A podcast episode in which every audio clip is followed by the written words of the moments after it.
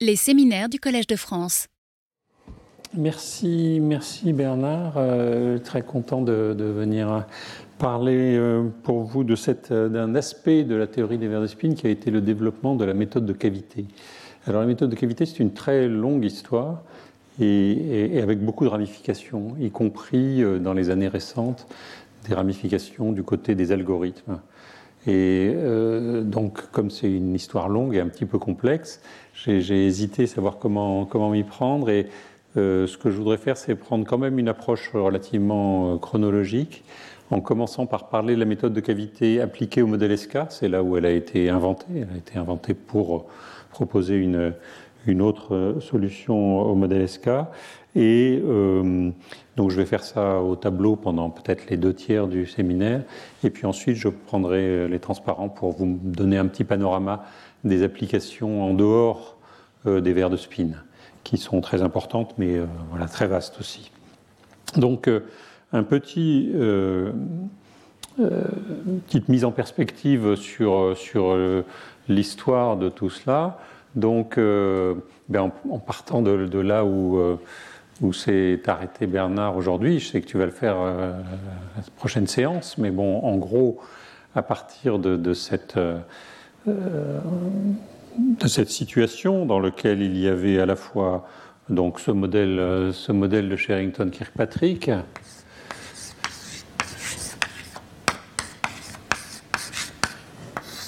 une solution avec la méthode des répliques symétriques dans les répliques, mais qui a des pathologies euh, très clair. Et puis, euh, et puis cette, cette notion du fait que cette solution symétrique devient instable à une certaine température. Donc à partir de là, euh, Parisi, dans une série d'articles, série de quatre articles en 79 et 80, a proposé une solution qui consiste à trouver cette fameuse matrice QAB, cette matrice avec euh, n, n-1 sur deux éléments, à inventer une structure de cette, matrice qui fournit une solution euh, du modèle SK, qui est une solution qui est stable ou, marginalement stable et qui n'a aucune des pathologies euh, de, la solution de Sherrington et Kirkpatrick. Et euh, cette, solution s'est avérée exacte. Il a fallu un certain nombre d'années pour que mathématiquement on puisse confirmer que c'était exact, mais c'est le cas. Alors, euh, c'est à la fois, euh, je ne sais pas comment, Bernard le, présentera, la, méthode des répliques, et quand on fait la brisure de symétrie des répliques à la, Parisie, c'est de la magie. C'est de la magie, c'est-à-dire que tout est caché, toute la physique du, du problème est contenue dans une matrice n par n, avec n qui tend vers 0.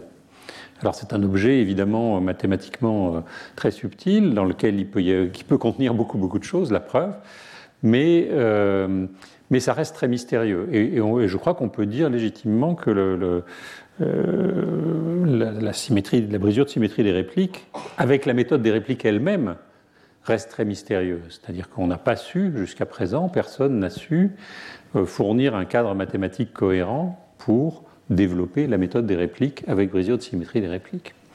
Et euh, ce qu'on a, a fait euh, très tôt, donc, c'était euh, d'essayer de, de, proposer une, une, autre méthode qui est le même contenu que la méthode des répliques, mais où toutes les hypothèses cachées, soigneusement cachées, enfouies presque dans cette structure d'une matrice 0 par 0, devenaient explicites et que du coup on pourrait arriver à, la transformer en une méthode mathématique.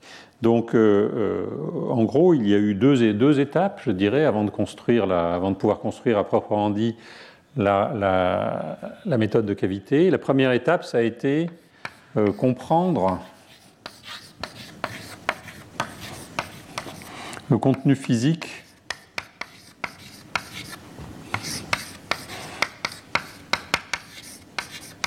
de la solution de Parisi.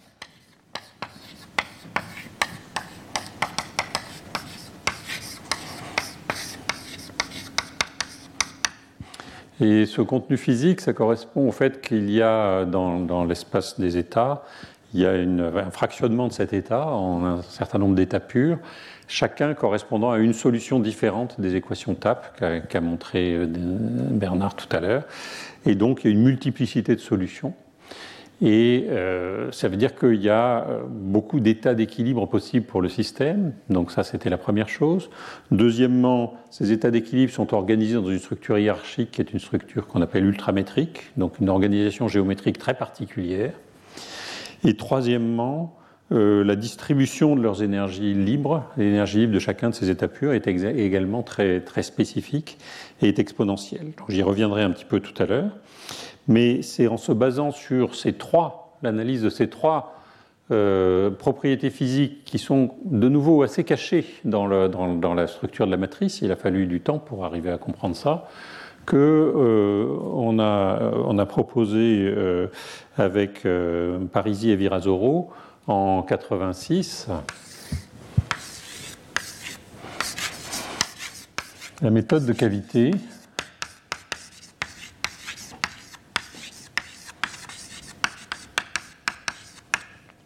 Donc qui va reposer sur exactement les mêmes hypothèses qui sont cachées dans l'ANSATS que propose Parisi pour cette matrice n par n, mais en, les, explicitant, et elle est basée sur une idée de stabilité euh, de la limite thermodynamique. Donc, euh, euh, au départ, la, manière dont on s'y prend, c'est de regarder un système de n spin. S1, Sn, et puis de lui rajouter un nouveau spin. Et donc on va passer d'une situation où on a nos n spins, ils ont une certaine loi de probabilité, Pn, et puis si on regarde l'ensemble ici, évidemment quand on fait ça, on rajoute des nouveaux couplages, qui sont les couplages entre le nouveau spin S0 et les anciens spins SI. Donc ça c'est un couplage J0I et on a une loi de probabilité n plus 1 de S0, S1, Sn. Et l'idée de, la méthode de cavité va être d'essayer de suivre l'évolution de cette, loi de probabilité. Donc ces lois de probabilité, c'est les lois de Boltzmann, hein. c'est simplement Pn de, j'appelle S la configuration euh, globale, euh, c'est 1 sur Z avec n spin, exponentielle moins bêta, l'énergie Sk, qui a été définie tout à l'heure de la configuration de S-spin. Et puis là, c'est la même chose. Donc, euh, quand, on, regarde ça, la première chose qu'on peut regarder, c'est qu'est-ce qui se passe sur le, sur le nouveau spin. Donc, euh, le nouveau spin voit un champ local. Si j'ai une certaine configuration S qui est S1, Sn pour les n autres spins, S0 voit un champ magnétique H, qui est somme sur I, égale 1 jusqu'à N de J0I SI. Et donc, euh, la loi de probabilité de S0 connaissant H, ça c'est facile, c'est exponentielle bêta H S0 divisé par deux fois la, une constante de normalisation qui est deux fois la cosinus hyperbolique de bêta h. Donc ça c'est très simple, c'est à partir de cette, égalité-là qu'on dérive euh, la, la, première identité dont, Bernard parlait tout à l'heure, celle qui nous dit que la valeur moyenne de S0, c'est la valeur moyenne du tangente du champ sur S0. Et on peut s'interroger maintenant, euh, ce champ-là, il dépend de la configuration des n-spins. Et donc, on va se dire, par rapport à la loi P indice n, ça va induire quelle est la distribution de probabilité du champ local H? Alors ça, c'est assez facile parce que c'est une somme d'un grand nombre de termes avec des variables aléatoires. Et donc, euh, on peut calculer la valeur moyenne de H dans le système à n spin, j'appelle n la valeur moyenne comme ça, c'est la valeur moyenne avec la loi P indice n. Donc ça c'est facile, c'est somme sur i J0i, valeur moyenne de SI dans le système à n spin. Et puis, on peut regarder le deuxième moment.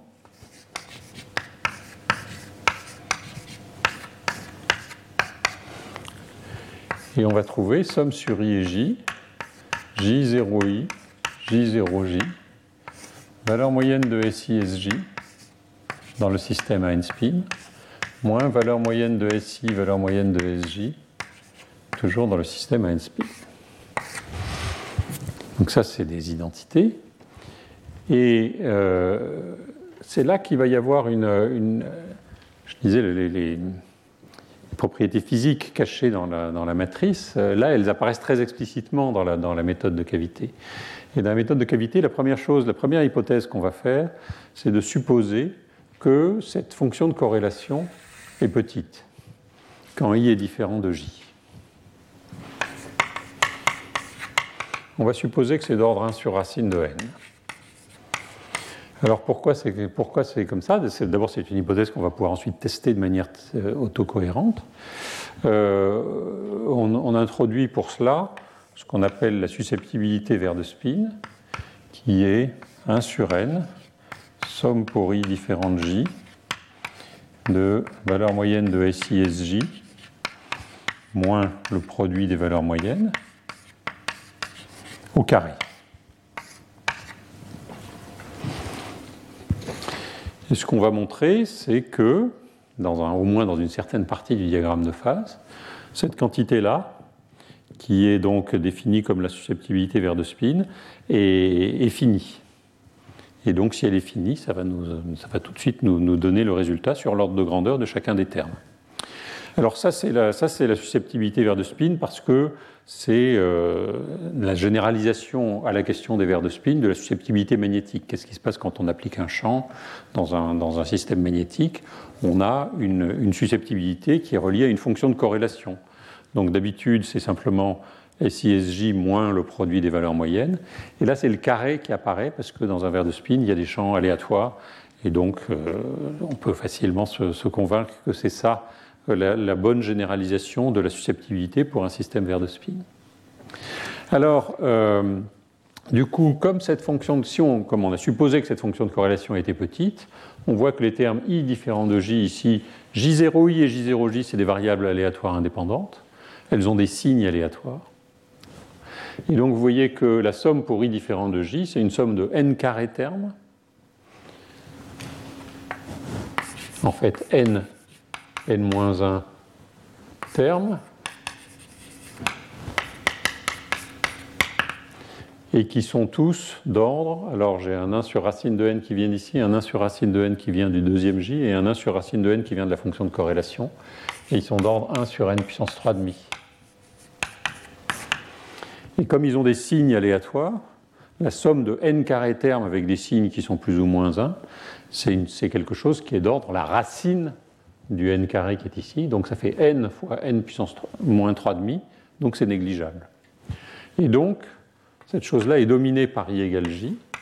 Et pour i égale j, c'est somme sur i, j0i au carré.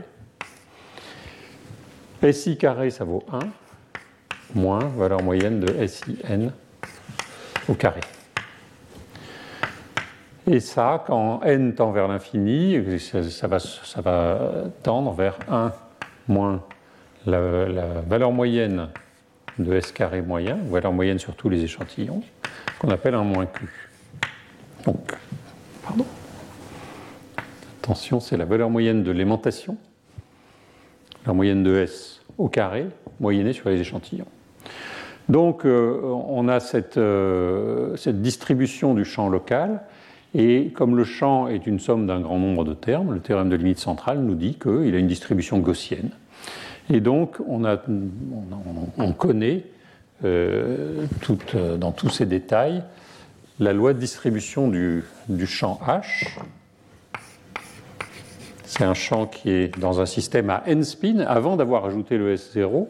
Le champ H qui est somme de J0i SI, il vaut, euh, c'est une loi de distribution gaussienne, et qui est donc exponentielle moins H moins sa valeur moyenne,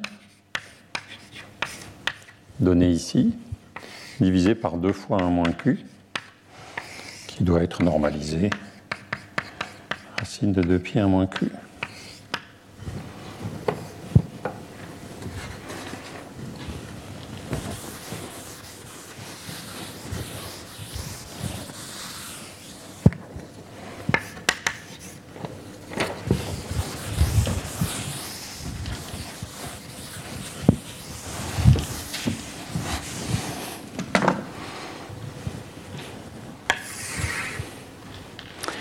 ce que je fais ici, c'est que je suis en train de, développer la méthode de cavité sans prendre en compte pour le moment la multiplicité des états. Je fais comme s'il y avait un seul état pur.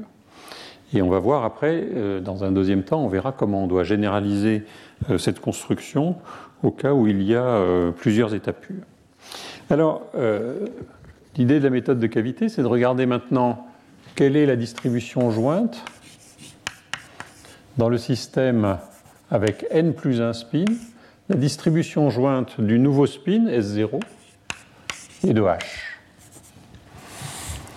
Ben, c'est très facile, on, connaît la distribution de H, on connaît la distribution de S0 connaissant H, on fait le produit des deux, et donc on va trouver une certaine constante de normalisation que j'appelle petit z, exponentielle moins H moins sa valeur moyenne au carré sur 2 fois 1 moins Q plus bêta H S0. Alors ça c'est très bien. Donc ça c'est la loi jointe du nouveau spin et du champ local sur le nouveau spin. D'accord? Donc on a une variable qui prend les valeurs plus ou moins 1 et une variable réelle. Donc on sait calculer plein de choses avec ça, c'est très facile. Et on peut en particulier calculer la valeur moyenne de S0 dans cette loi Pn plus 1. Et on trouve, c'est très facile à faire, on trouve tangente hyperbolique de bêta fois la valeur moyenne de h dans le système à n spin. Donc vous voyez ça, ça ressemble beaucoup à, si, si je l'écris explicitement, c'est tangente hyperbolique de bêta somme sur i J0i, valeur moyenne de SI dans le système à n spin. Vous voyez, ça ressemble beaucoup à l'équation de champ moyen naïve euh, que la, première qu'a écrite Bernard tout à l'heure, en disant après qu'elle ne s'appliquait pas au modèle SK. C'est-à-dire qu'on a l'aimantation sur le site S0 qui est tangente bêta, la somme de tous les couplages fois les aimantations sur les sites I. Mais il y a une différence, c'est que celle-là, c'est dans le système à n spin, et celle-là, c'est dans le système à n plus 1 spin. Et c'est quand on prend en compte cette différence qu'on va pouvoir retrouver les équations TAP. Donc c'est pour ça que c'est la méthode de cavité, c'est-à-dire que ce qu'on a fait là, c'est qu'en en fait, euh, on, regarde un champ de cavité, on regarde un champ qui est créé sur S0 en l'absence de S0. Ça, c'est le champ H du, du système à n spin. Et ensuite, on va devoir être assez attentif à savoir qu'est-ce que c'est que le nouveau champ dans le système à n plus 1 spin. Et c'est ça le deuxième calcul qu'on peut faire ça. Je peux calculer avec cette nouvelle, avec cette loi jointe ici, je peux calculer la valeur moyenne de h dans le système à n plus 1 spin. Et ça, euh, je trouve que c'est valeur moyenne de h dans le système à n spin plus bêta 1 moins q valeur moyenne de S0 dans le système à n plus 1 spin. Je ne fais pas ces calculs explicitement, mais c'est tout à fait trivial. Hein. C'est une fonction, c'est une loi de probabilité avec deux variables, une variable binaire, une variable continue. On calcule ça, on calcule ça. C'est vraiment très très simple. Et donc euh, ces deux équations, c'est vraiment le, pilier de, de l'itération de la compréhension de ce qui se passe quand on passe d'un système à n spin à un système à n plus 1 spin. La première chose qu'on peut faire, c'est prendre ici le, champ, la valeur moyenne du champ dans le système à n spin et l'exprimer en termes de, de, de propriété du système uniquement à n plus 1 spin. Et ça, je peux le remettre là-dedans et je vais trouver une équation qui est justement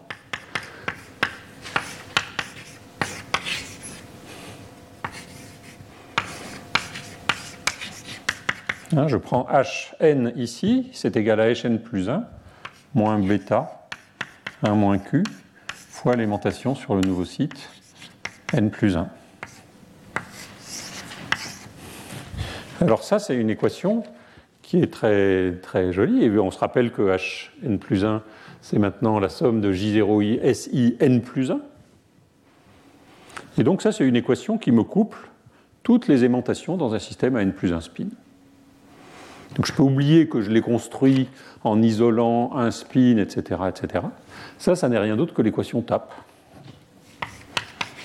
D'accord? Ça me dit que dans, je pourrais ici mettre SI dans SM à n plus 1 et j'aurais TH bêta somme de JJ SJ dans n plus 1 moins bêta 1 moins Q SI dans n plus 1. Ça, c'est les équations TAP. Exactement.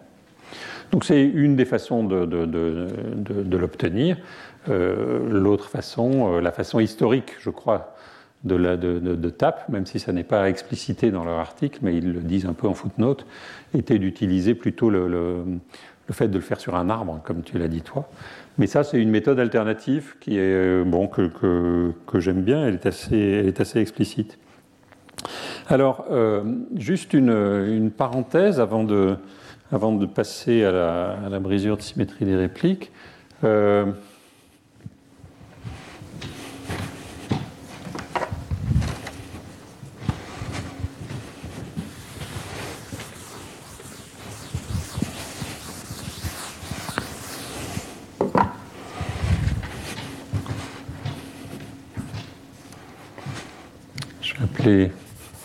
cette équation-là, je l'appelle l'équation 1, l'équation 2, et l'équation 3, c'est TAP.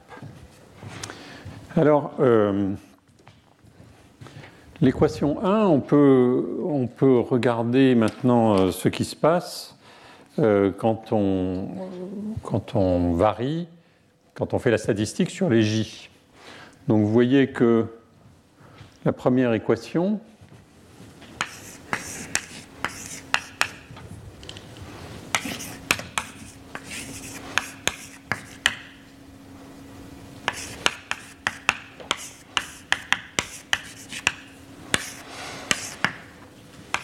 Bien, maintenant, vous pouvez regarder quelle est. Donc, ça, c'est une, c'est une certaine variable que je vais appeler U.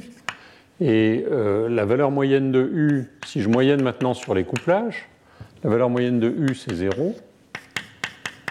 Et la valeur moyenne de U carré, eh bien, c'est dominé de nouveau, il y a une somme sur I et J, c'est dominé par le terme I égale J. Ça fait somme sur I de J0I carré SIN au carré. Et ça, quand n tend vers l'infini, ça tend vers l'overlap Q, Q qui est toujours 1 sur n, somme sur i de SI carré, qui est auto-moyennant, quand on peut le moyenner sur les, sur les échantillons aussi. Et donc, euh, on voit qu'on a ici une variable u qui devient gaussienne à cause du théorème de limite centrale, et avec une variable qui a une distribution gaussienne, donc la loi de distribution de u, c'est égal à exponentielle moins u carré sur 2q. Et donc,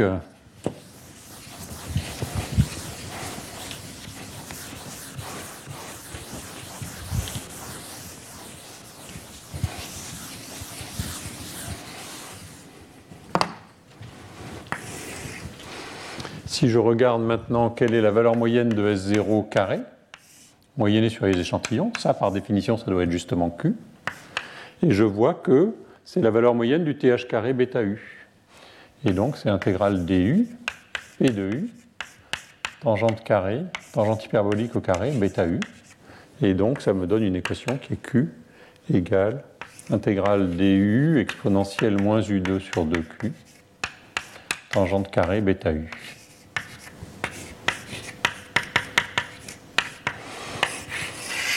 Et ça, c'est l'équation de Sherrington-Kirkpatrick. C'est l'équation symétrique dans les répliques.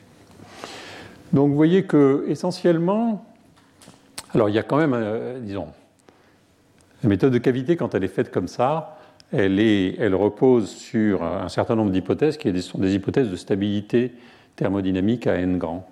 En particulier, je suppose que cet objet-là a une bonne limite quand n tend vers l'infini.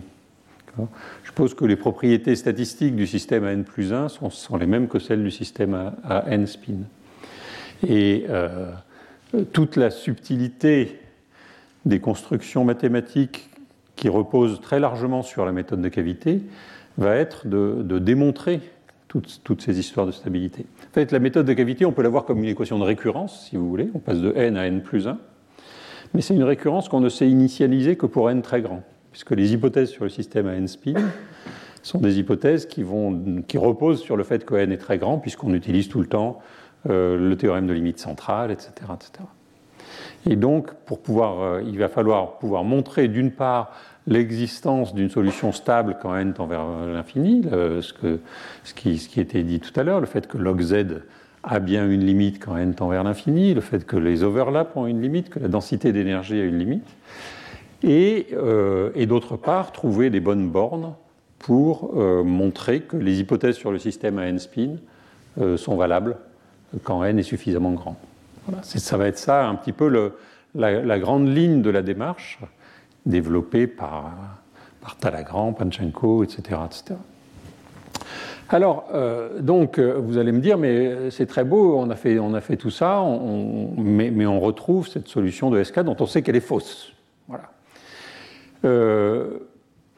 Oui, mais la, très bonne chose, c'est qu'on a, on connaît la seule hypothèse en fait qu'on a, bon, à part ces hypothèses de stabilité de la limite thermodynamique dont je, que je ne vais pas discuter, mais la seule vraie hypothèse qu'on a faite, c'était cette hypothèse que la susceptibilité vers de spin était finie.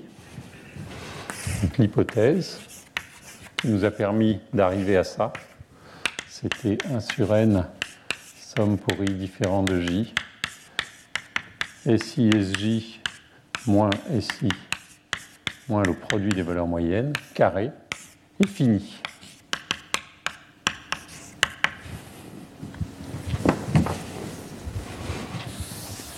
Ça veut dire que c'est une hypothèse qui repose sur euh, le, fait que les corrélations sont faibles.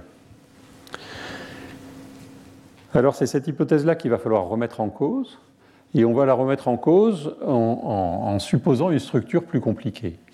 Euh, donc d'abord, d'une part, euh, toute cette solution, elle est juste, on pourrait rajouter le champ magnétique, et elle est juste au-dessus de la ligne de Almeida-Thaules, c'est-à-dire que si je regarde, je rajoute un champ magnétique extérieur, une température, on a cette ligne de Almeida-Thaules, et toute cette solution-là est OK au-dessus de la ligne de De Almeida-Thaules.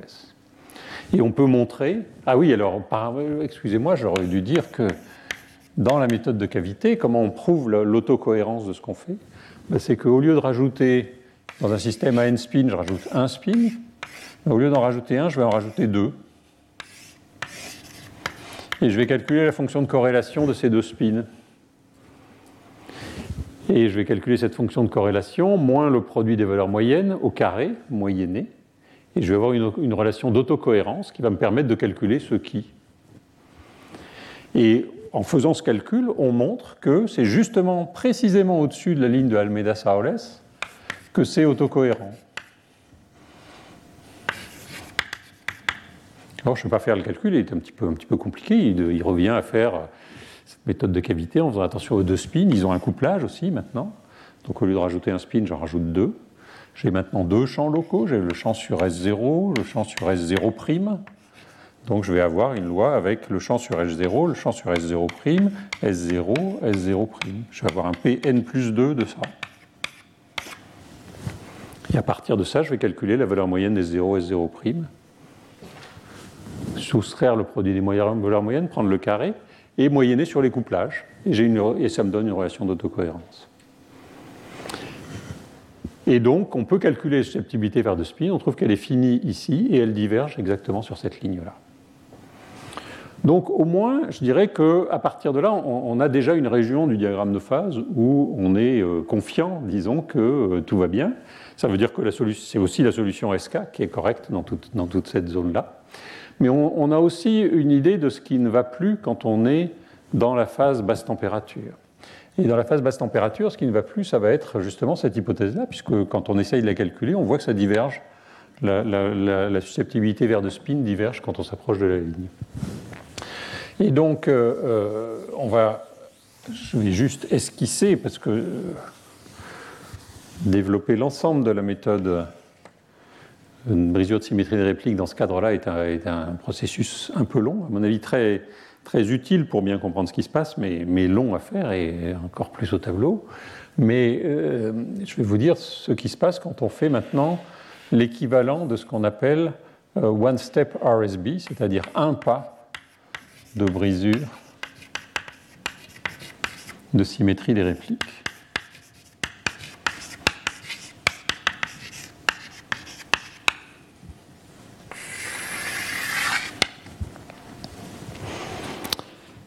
Donc en fait, euh, dans un système où on a un pas de symétrie, une brisure d'asymétrie réplique, ce qu'on suppose, c'est que la mesure de probabilité, Pn de S, elle n'a pas cette propriété d'avoir euh, des corrélations faibles si on la regarde globalement, mais par contre elle se décompose en une somme de mesures.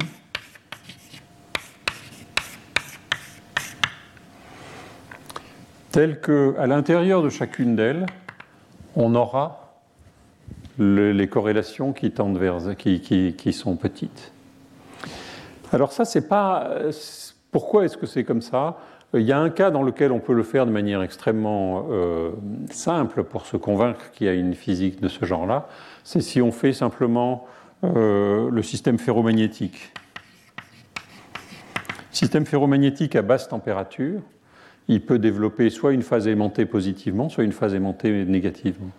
Et en fait, si vous regardez la mesure d'un vrai système ferromagnétique à basse température, euh, à cause de la symétrie plus-moins, euh, la, mesure ferromagnétique va se décomposer en deux mesures équivalentes, qui est la mesure plus et la mesure moins. Celle-ci, c'est celle où les spins en majorité pointent vers le haut, et les autres, les spins pointent vers le bas. L'aimantation totale ici vaut m, Ici, l'aimantation totale vaut moins m. Et quand on regarde attentivement, la fonction de corrélation connexe tend vers 0 à l'intérieur d'un état, d'un de ces deux états. Il y a deux états, il y a l'état plus et l'état moins. Fonction de corrélation connexe tend vers 0 à l'intérieur d'un état. Mais si je prends la mesure globale, la fonction de corrélation connexe à longue distance, elle ne tend pas vers 0, elle tend vers m carré. Et donc on a un, cas là où on peut vraiment mettre les mains sur cette, cette question-là et sur le fait que la décroissance des corrélations à grande distance euh, apparaît seulement si on est à l'intérieur d'un état pur. Donc ça, c'est une hypothèse. On va en plus dans cette hypothèse, et ça, c'est de nouveau des choses. Tout ça est caché en fait dans la méthode des répliques. Hein. Dans la Landsat de Parisie, quand on fait Landsat, ça a un pas de brisure, et tout ça qui est caché dedans. On suppose également que si je regarde donc la valeur moyenne de SI dans l'état alpha, j'appelle ça MI alpha. Je vais avoir la propriété suivante, somme sur I de MI alpha carré. Ça a une certaine valeur Q1 qui est indépendante de alpha. Tous les états ont la même polarisation moyenne. Et ce qu'on appelle l'overlap entre les états,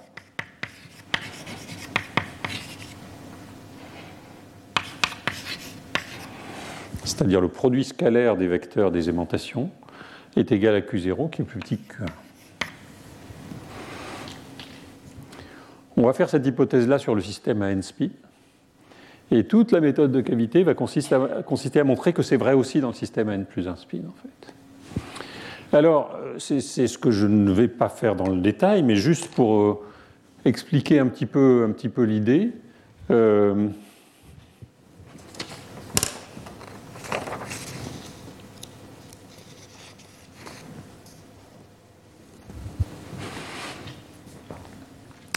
Maintenant, on doit faire attention, c'est-à-dire que ce que j'écrivais avant, je dois, ce que j'écrivais avant, je vais le faire maintenant dans chacun des états. J'ai une mesure caractérisée, j'ai une mesure correspondant à chacun des états. Donc là où j'avais un champ magnétique local sur le nouveau spin, ça dépend de l'état dans lequel je me place. Et si je regarde la fonction de corrélation connexe, elle va se factoriser à condition que je prenne la mesure à l'intérieur d'un état. Ce qui n'est pas vrai si je prends la mesure globale. Et donc ça, ça vaudra 1 moins Q1. Et donc j'ai une, une, loi de probabilité de H dans l'état alpha qui va être cette loi de probabilité qui est ici. De la même façon, je peux calculer, par exemple, toutes ces équations-là ont des indices alpha qui apparaissent.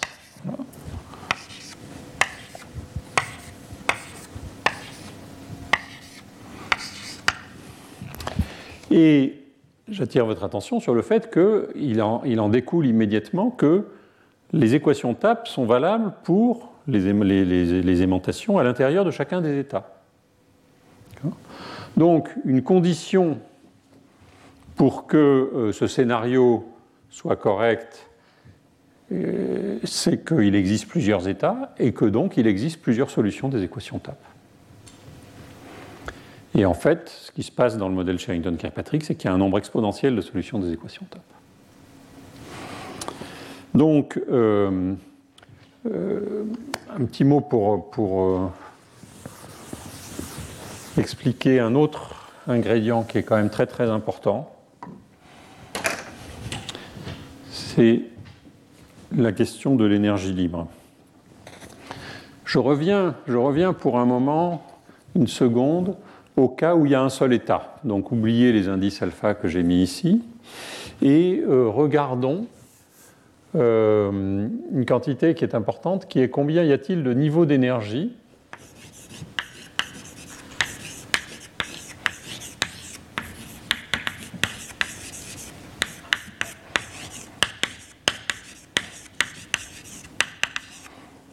du système à n spin.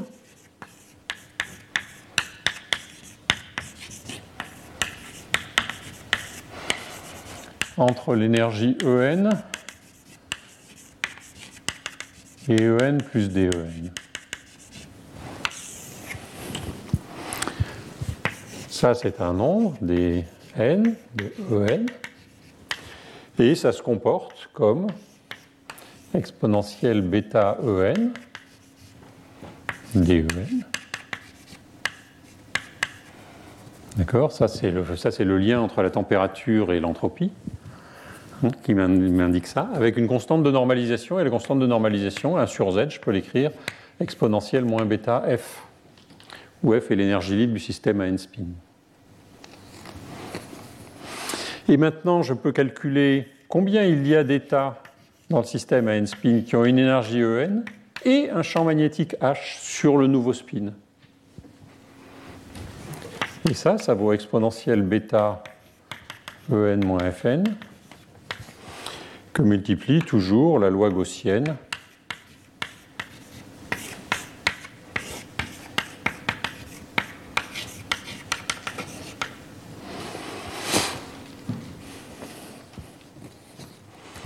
Et à partir de ça, je vais pouvoir calculer combien il y a d'états avec une, dans le nouveau système à n plus 1 spin, combien il y a d'états avec une énergie En plus 1 fixée. Pourquoi? Parce que quand je vais passer de n à n plus 1, je vais avoir soit S0 égale plus 1, et j'aurai à ce moment-là En plus 1 égale En, j'ai perdu le signe, mais je crois que c'est moins H dans ce cas-là, et S0 égale moins 1, j'aurai En plus 1 égale En plus H. Donc en fait, ce qui se passe du point de vue des niveaux d'énergie,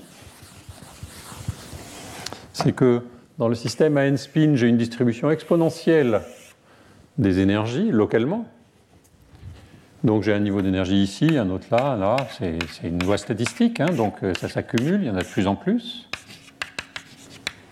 Et puis maintenant, quand je passe de n à n plus 1, eh bien, je vais avoir chacun de ces niveaux qui, se déplace, qui donne lieu à deux niveaux. Ici, j'avais l'énergie En. Et ici, j'ai En plus H et En moins H.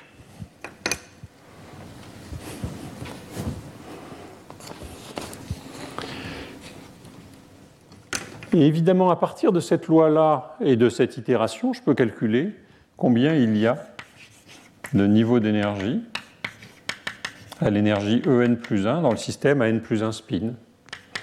Et ça, ça se comporte de nouveau comme une loi exponentielle avec un, petit shift, un petit, un petit décalage de l'énergie libre. Et on peut calculer la différence Fn plus 1 moins Fn.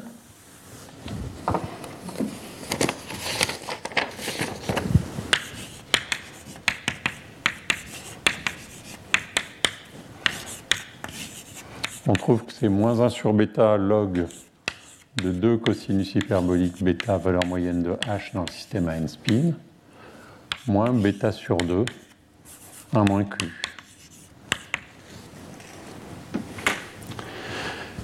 Et à partir de là, évidemment, on va trouver la limite, thermodynamique, on va pouvoir en déduire l'énergie libre du système, du, système global. Alors qu'est-ce qui se passe maintenant quand on a brisure de symétrie des répliques? Eh bien, c'est que pour chacun des états alpha, on aura une énergie libre F alpha, et elles vont changer. Et ça, ça va me donner le shift, le décalage d'énergie libre quand je rajoute un spin dans chacun des états. Et en fait, il y a le, dernier ingrédient que je n'ai pas encore utilisé. Ici, j'ai utilisé l'existence de beaucoup d'états et l'ultramétricité. Et il y a un dernier ingrédient que je n'ai pas encore utilisé de, nouveau, qui était caché dans la physique des matrices 0 par 0, qui est que euh, dans, un pas de brisure, le nombre d'états qui ont une énergie libre Fn f se comporte comme exponentielle une certaine constante, exponentielle bêta xf.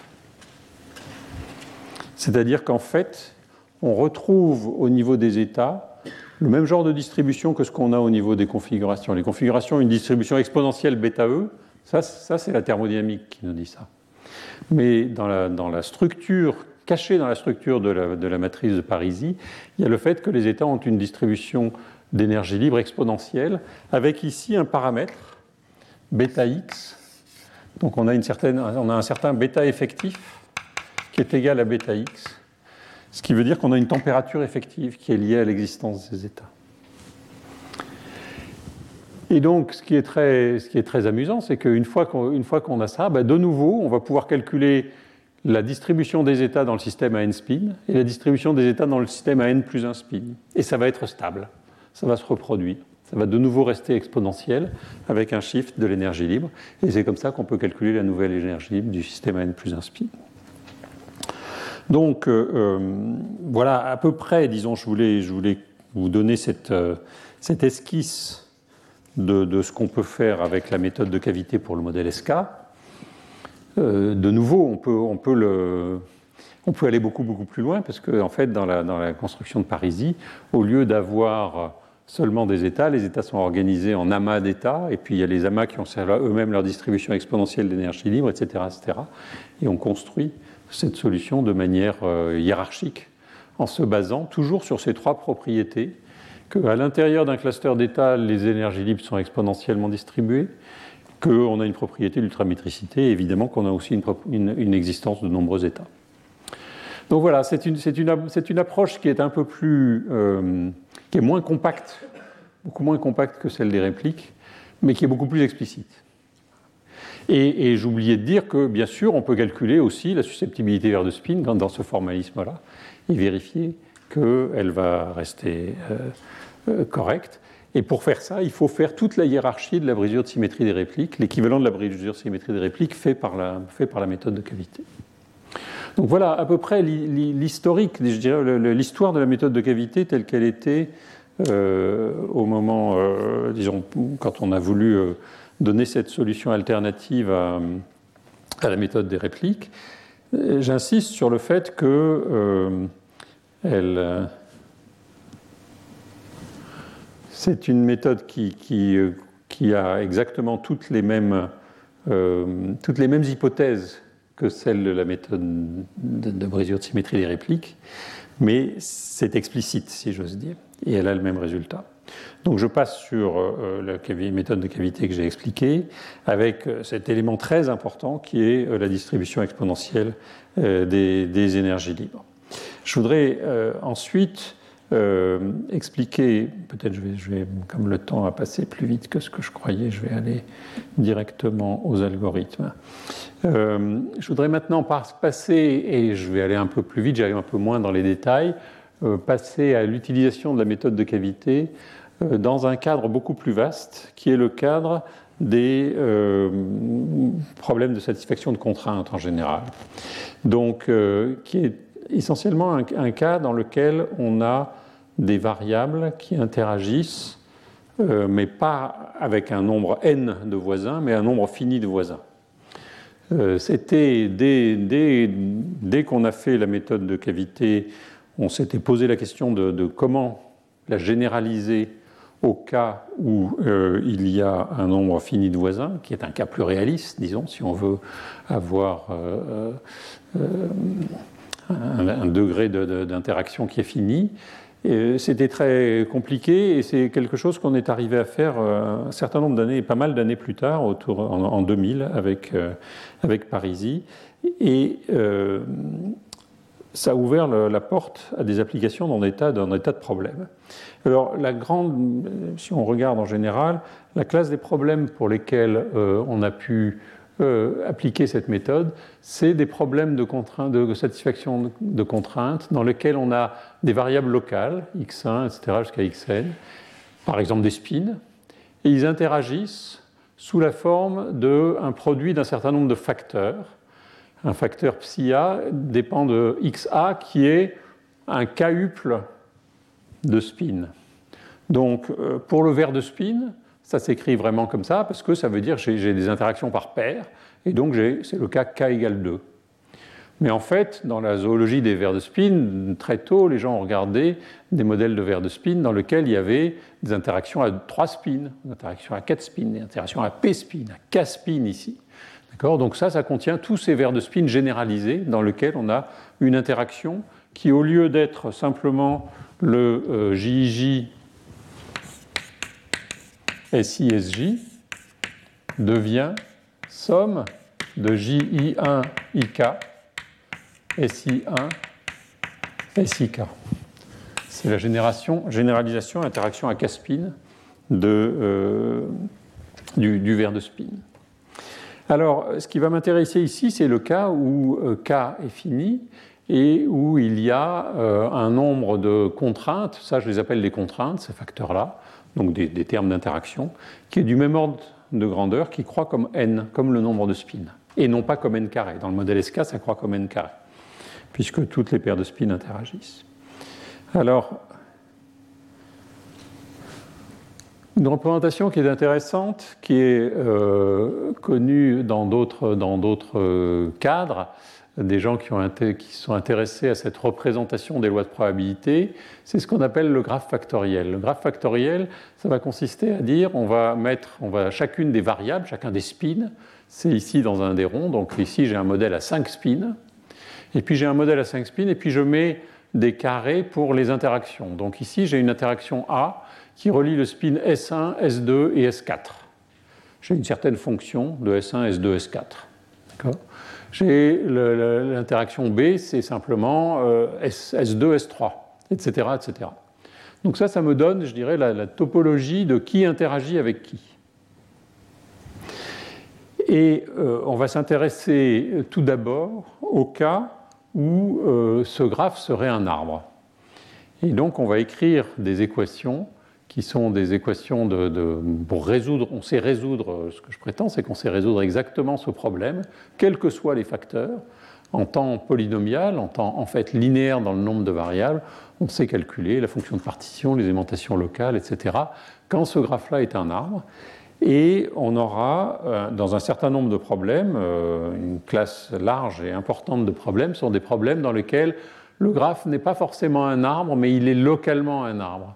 Et quand il est localement un arbre, par exemple, les graphes aléatoires ont cette propriété. Si vous prenez un graphe aléatoire de R de Shreni et que le degré moyen est fini, à ce moment-là, la, taille typique des boucles, euh, quand je regarde un site, il existe des boucles qui vont revenir sur ce site, mais la longueur typique, c'est d'ordre log n.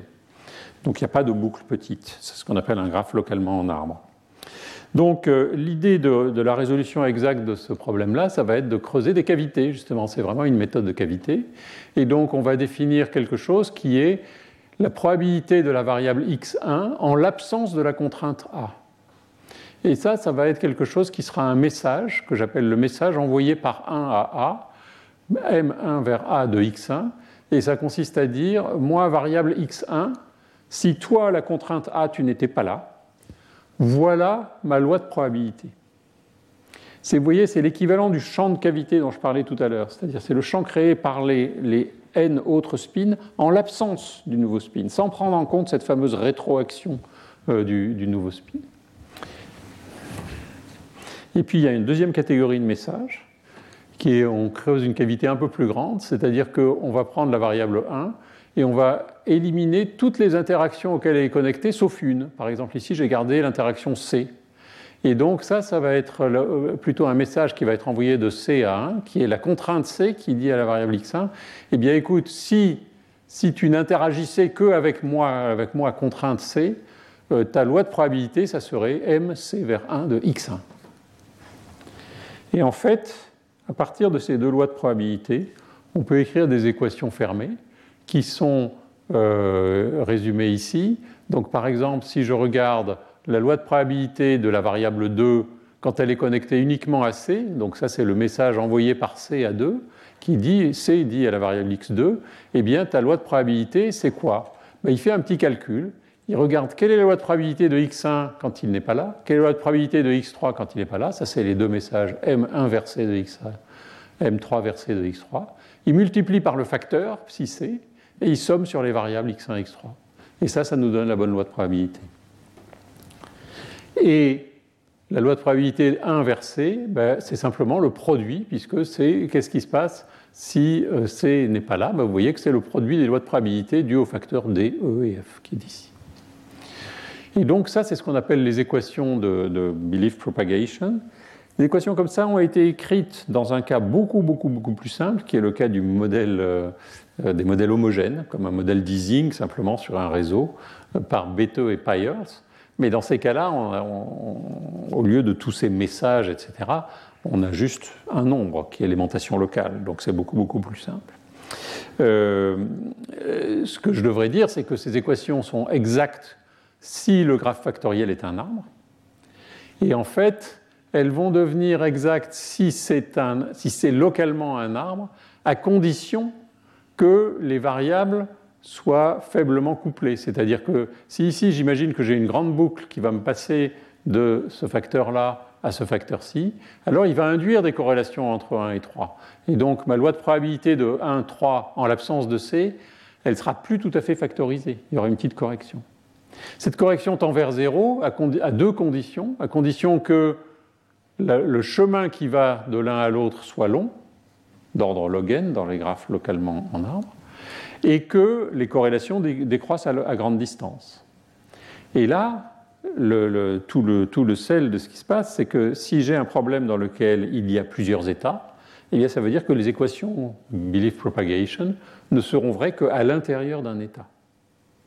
Et donc, on a ce système d'équations. Hein, si je prends un graphe, euh, si, je, reprends mon graphe euh, factoriel, je vais avoir sur chacun, sur chacun des, edges, des, liens de ce graphe, chacun des, côtés de ce graphe, je vais avoir, euh,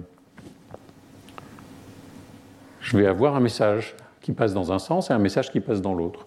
Donc j'ai des équations autocohérentes sur un nombre de messages qui est deux fois le nombre de liens. Et euh, en résolvant ces équations, donc ça c'est un problème algorithmique, on va pouvoir trouver une solution au problème. Mais quand il y a existence de plusieurs états, ce qui se passe, c'est qu'il y a plusieurs solutions des équations de belief propagation. Et dans ce cas-là, ce qui se passe, c'est que s'il y a beaucoup de solutions, beaucoup d'états, eh bien en fait, l'itération de, de l'algorithme ne converge pas. Il faut faire quelque chose d'autre. Et le quelque chose d'autre, ça va être de regarder la brisure de symétrie des répliques dans le cas des systèmes dilués, qui, est, euh, qui va nous donner euh, des nouveaux messages qui vont être quelle est la statistique des messages normaux, si dire, si j'ose dire, quand je prends la statistique sur tous les états possibles. C'est-à-dire que maintenant, je vais dire que le message qui va de 1 à A, ben, initialement, par exemple, si j'avais un spin, c'était un champ local, c'était le champ local dans l'état alpha qui va de 1 à A. Mais maintenant, ce que je vais dire, c'est quelle est la statistique de ces champs quand je prends un des états au hasard. Et ça, c'est quelque chose qu'on a appelé euh, la survey propagation. Euh, et, qui, se caractérise par la chose suivante, puisque les messages initiaux sont des variables qui sont sur les liens. Hein, sur chaque lien, j'ai deux messages. Eh bien, dans le survey propagation, on a des nouvelles variables qui sont les messages initiaux, et ils interagissent avec les facteurs qui sont les variables et les facteurs initiaux. Et donc, on a un nouveau graphe qui est le graphe qui va représenter le système quand on a une brisure de symétrie des répliques. Et ce graphe, si le premier est localement en arbre, celui-là est aussi localement en arbre, parce que les variables du nouveau graphe sont sur les, sont sur les côtés du graphe initial, et les facteurs sont sur les vertex du graphe initial. Donc c'est euh, ce qu'on a pu faire euh, en présence d'une phase, phase, vitreuse, et on l'a utilisé par exemple dans un problème bien connu qui est le problème de euh, satisfaisabilité de contraintes aléatoires, problème de random satisfiability. Et ce qu'on montre, c'est que quand on, quand on, augmente le nombre de facteurs, le nombre de termes d'interaction, c'est-à-dire quand on, met plus de contraintes sur le système, eh bien, il y a plusieurs phases dans le système. Il y a une première phase où il y a une seule solution à les équations BP. On est l'équivalent de la solution Sherrington-Kirkpatrick. On a tout est réplique asymétrique, si vous voulez. Il y a une seule solution aux équations algorithmiques. Si on a beaucoup beaucoup de contraintes, on entre dans une phase où il y a zéro solution. Et puis, euh, dans une zone intermédiaire, eh il y a plein de solutions qui correspondent à des, amas de solutions euh, séparées. Et on peut, dans ce cas-là, utiliser cet, algorithme euh, SP. cette méthode-là donc a été utilisée dans beaucoup d'autres problèmes. si j'essaye juste de résumer en, gros, parce que donc il y a une très très longue histoire qui maintenant a plus de, plus de 30 ans. Euh, la méthode de cavité est donc une méthode qui rend explicite les hypothèses cachées de la méthode de réplique asymmetric breaking. Elle aboutit aux mêmes résultats, aux mêmes équations, on obtient la même énergie libre, on obtient les mêmes paramètres d'ordre. Euh, et elle a cet avantage qu'elle euh, est basée sur des mathématiques qui ne sont pas celles des, matrices de dimension 0 par 0, que j'adore par ailleurs, hein, ce n'est pas du tout une critique, j'adore les matrices 0 par 0, mais, mais ça reste euh, difficile à contrôler. Tandis que là, c'est quelque chose qu'on peut contrôler. Ce n'est pas simple, mais on peut le faire. Euh, quand on étudie ces équations euh, de, cavité sur une seule, un seul échantillon, avant de faire la moyenne sur les échantillons, eh bien ça, devient ça, vient, ça peut être quelque chose qui peut être transformé en un algorithme. Et cet algorithme s'avère être quelque chose qui est euh, un algorithme qui est particulièrement efficace dans toute une grande famille de problèmes de satisfaction de contraintes. J'ai parlé du problème SAT, mais euh, ça a été utilisé aussi dans des problèmes d'inférence statistique. Et récemment, on a utilisé ça pas mal, même pas seulement récemment d'ailleurs, mais aussi déjà une première fois dans les années 90, et, et les gens sont revenus dessus assez récemment, dans euh, toutes, sortes d'études liées au, machine learning, à l'apprentissage machine dans les réseaux profonds pour euh, les nouveaux développements d'intelligence artificielle. Donc c'est quelque chose qui a eu euh, un, certain, un certain rayonnement dans un spectre de domaines assez large. Voilà, je vous remercie beaucoup.